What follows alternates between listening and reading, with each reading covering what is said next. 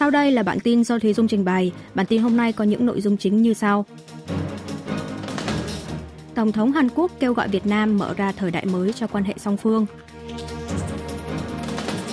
Bắc Triều Tiên tiếp tục nã pháo vào vùng đệm trên Biển Đông và Biển Tây chiều ngày 5 tháng 12.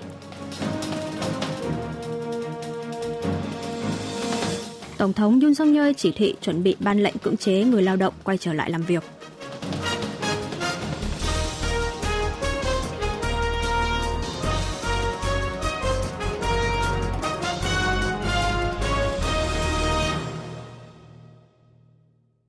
Tổng thống Hàn Quốc kêu gọi Việt Nam mở ra thời đại mới cho quan hệ song phương.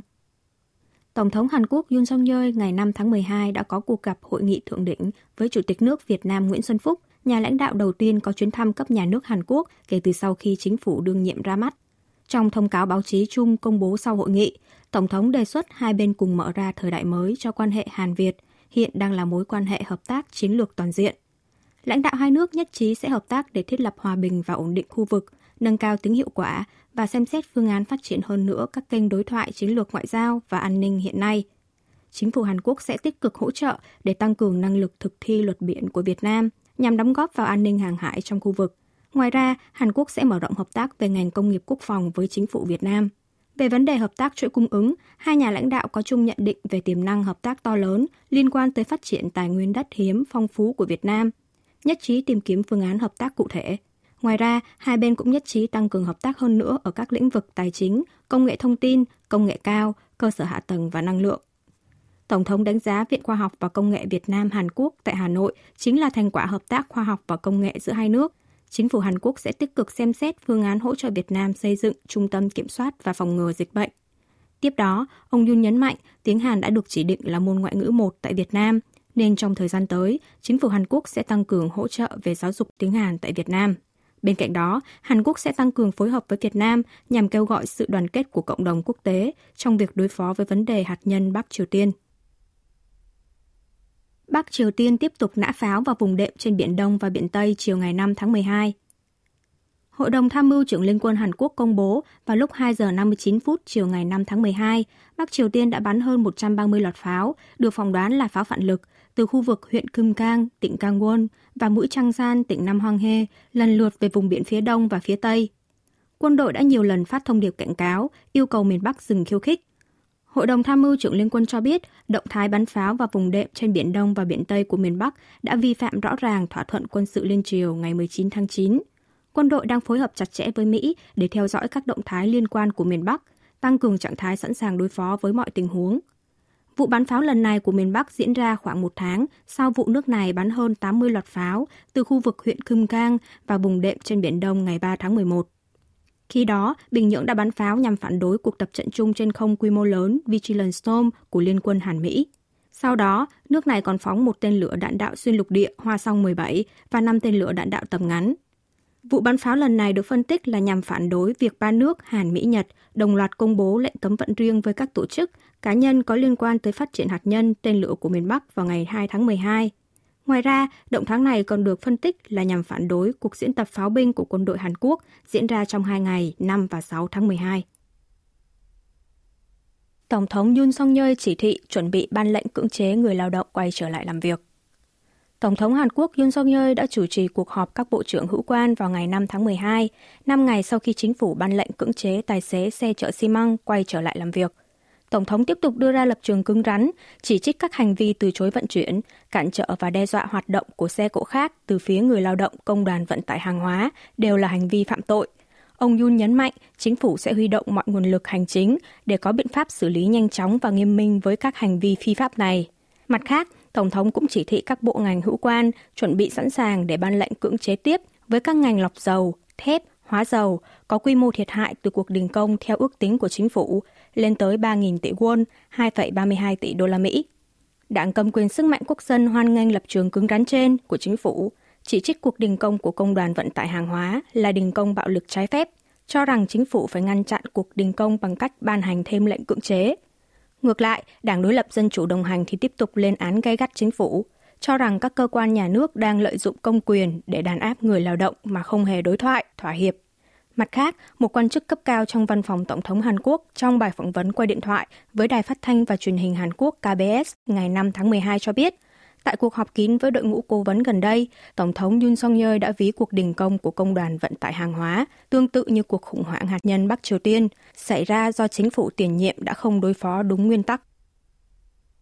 Bộ Địa chính và Giao thông điều tra tình hình quay trở lại làm việc của tài xế xe tải chở xi măng.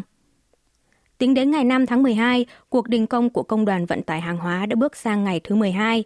Từ sáng cùng ngày, Bộ Địa chính và Giao thông đã tiến hành điều tra với các công ty vận tải và hàng trăm tài xế xe tải chở xi măng về tình hình quay trở lại làm việc căn cứ theo lệnh cưỡng chế của chính phủ. Dựa trên kết quả điều tra, chính phủ sẽ có biện pháp xử phạt với các đơn vị, tài xế vẫn chưa quay trở lại làm việc theo lệnh cưỡng chế. Tuy nhiên, trước khi xử phạt, Bộ Địa chính sẽ phải nghe các tài xế giải trình, nên sẽ khó có thể tiến hành xử phạt ngay.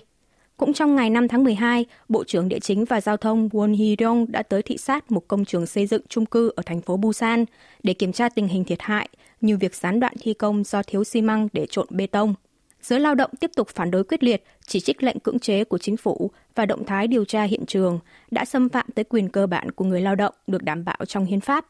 yêu cầu chính phủ rút lại lệnh cưỡng chế, đồng thời kiến nghị lên Ủy ban Nhân quyền Quốc gia. Trong khi đó, chính phủ thì chỉ trích cuộc đình công của công đoàn vận tải hàng hóa là đình công chính trị, cảnh báo sẽ đối phó một cách cứng rắn. Tổng Liên đoàn Lao động Dân chủ Hàn Quốc dự kiến cũng sẽ tiến hành tổng đình công tại 15 khu vực trên toàn quốc trong ngày 6 tháng 12. Tổ chức Lao động Quốc tế sẽ can thiệp khẩn cấp lệnh cưỡng chế lao động vận tải hàng hóa quay lại làm việc của chính phủ. Công đoàn Vận tải Hàng hóa thuộc Tổng Liên đoàn Lao động Dân chủ Hàn Quốc đã công bố bức thư nhận được từ Tổ chức Lao động Quốc tế ILO ngày 2 tháng 12 vừa qua nhằm phúc đáp yêu cầu của công đoàn trước việc chính phủ Seoul ban lệnh cưỡng chế quay lại làm việc để đối phó với cuộc tổng đình công của phía công đoàn. Trong thư, Tổ chức Lao động Quốc tế cho biết sẽ ngay lập tức can thiệp khẩn cấp vào các biện pháp của chính phủ Hàn Quốc. Xét đến các quyết định của Tổ chức Lao động Quốc tế trong quá khứ, không thể xem việc các công ty vận tải ngừng hoạt động sẽ khiến quốc gia rơi vào tình trạng khẩn cấp – biện pháp cưỡng chế lao động là hạn chế quyền đình công của người lao động. Nếu đúng theo công bố của giới lao động là ILO cho rằng biện pháp của chính phủ là vi phạm các công ước, thì Công đoàn Lao động Vận tải đã có thêm được sức mạnh. Đó là bởi việc vi phạm các công ước ILO sẽ trở thành gánh nặng lớn cho một nước thành viên của tổ chức này như Hàn Quốc. Tuy nhiên, chính phủ Hàn Quốc cho rằng cụm từ can thiệp của ILO ở đây được cho là bước điều tra ý kiến đối với chính phủ, chứ không phải bày tỏ lập trường lo ngại của ILO với lệnh cưỡng chế quay lại làm việc. Trước tình hình này, chính phủ đang có kế hoạch sẽ trừng phạt bổ sung đối với những tài xế từ chối vận chuyển hàng hóa, như không chi trả tiền trợ cấp giá và thuế xăng dầu trong vòng một năm, hay loại các xe vận chuyển hàng hóa ra khỏi đối tượng được miễn phí thông hành trên đường cao tốc. Hàn Quốc sẵn sàng cho trận đấu vòng 16 đội World Cup với Brazil. Vào lúc 4 giờ sáng ngày 6 tháng 12 giờ Hàn Quốc, đội tuyển quốc gia Hàn Quốc sẽ đối đầu với đội tuyển mạnh nhất thế giới Brazil trong trận đấu vòng loại trực tiếp, tức vòng 16 đội giải vô địch bóng đá thế giới World Cup Qatar 2022, diễn ra tại sân vận động 974, thủ đô Doha, Qatar. Các học trò của huấn luyện viên trưởng người Bồ Đào Nha Paulo Pento đã chuẩn bị sẵn sàng cho trận đấu khó khăn này. Trong trận đấu cuối cùng của bảng H trước đội tuyển Bồ Đào Nha, các cầu thủ Hàn Quốc đã lội ngược dòng thành công và giành chiến thắng chung cuộc 2-1 đạt mục tiêu từng đề ra là lọt vào vòng 16 sau 12 năm. Bàn thắng đầy kịch tính đưa Hàn Quốc vào vòng trong chính là pha dứt điểm thành công của cầu thủ Hoàng Hee Chan từ đường truyền kiến tạo của ngôi sao Son Heung-min vào phút thứ 91 của trận đấu. Trong tất cả các kỳ World Cup, đây là lần thứ ba Hàn Quốc lọt vào vòng 16 đội, sau kỳ World Cup 2010 tại Nam Phi và World Cup Hàn-Nhật năm 2002, khi Hàn Quốc làm nên kỳ tích lọt vào vòng bán kết top 4 đội mạnh nhất – Brazil là đội tuyển từng nhiều lần vô địch World Cup nhất thế giới. Trong năm nay, đội tuyển đến từ Nam Mỹ cũng đứng đầu bảng G, với hai trận thắng và một trận thua. Theo xếp hạng của Liên đoàn bóng đá quốc tế, Brazil hiện đang đứng đầu thế giới, được coi là ứng cử viên mạnh nhất cho chức vô địch năm nay. Trong khi đó, Hàn Quốc xếp thứ 28 thế giới.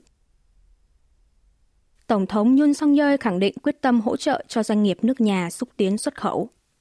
Phát biểu tại lễ kỷ niệm Ngày Thương mại lần thứ 59 vào ngày 5 tháng 12, Tổng thống Hàn Quốc Yoon song yeol nhấn mạnh xuất khẩu là trụ cột vững chắc cho nền kinh tế Hàn Quốc, là gốc rễ tạo công ăn việc làm.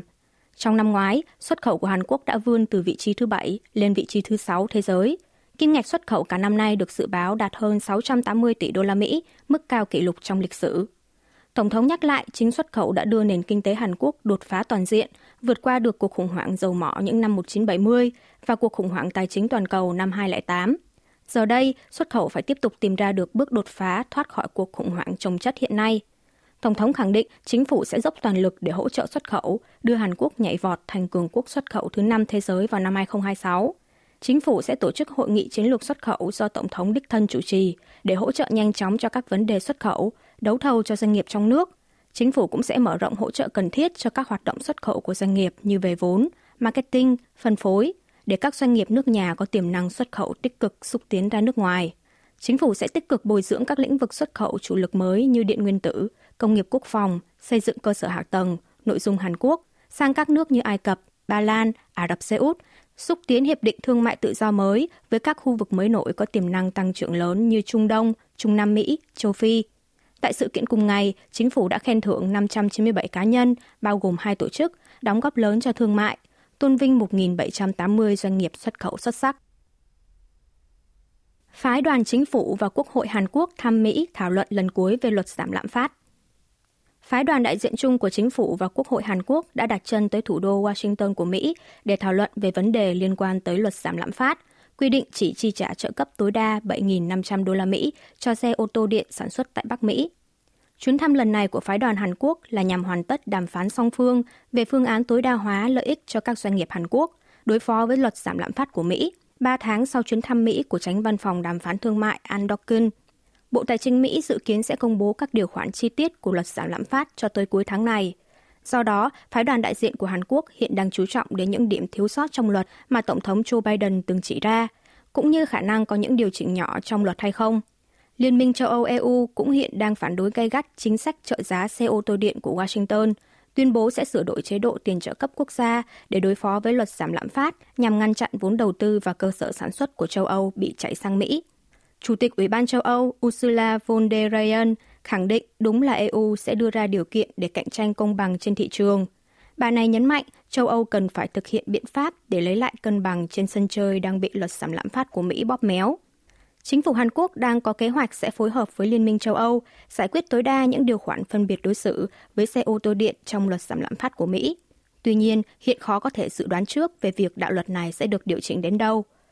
Tổng thống Mỹ Joe Biden ngày 16 tháng 8 vừa qua giờ địa phương đã ký tên vào luật giảm lạm phát, trong đó có nội dung đầu tư tổng cộng 740 tỷ đô la Mỹ để đối phó với biến đổi khí hậu và hỗ trợ y tế cho người dân. Luật còn có nội dung là ưu đãi khấu trừ thuế 7.500 đô la Mỹ cho người dân khi mua ô tô điện, nhằm cắt giảm phát thải khí carbon, nhưng lại chỉ giới hạn với các xe được sản xuất tại Bắc Mỹ. Nội dung này được phân tích là sẽ tác động mạnh tới doanh số bán ô tô điện tại thị trường Mỹ của hai hãng ô tô Hàn Quốc là Hyundai và Kia hiện đang sản xuất xe điện ở trong nước và xuất khẩu sang Mỹ. Quý vị và các bạn vừa lắng nghe bản tin của Đài Phát thanh Quốc tế Hàn Quốc KBS World Radio. Tiếp theo là chuyên mục Tiếng Hàn qua phim ảnh do Y Trong Eun trình bày.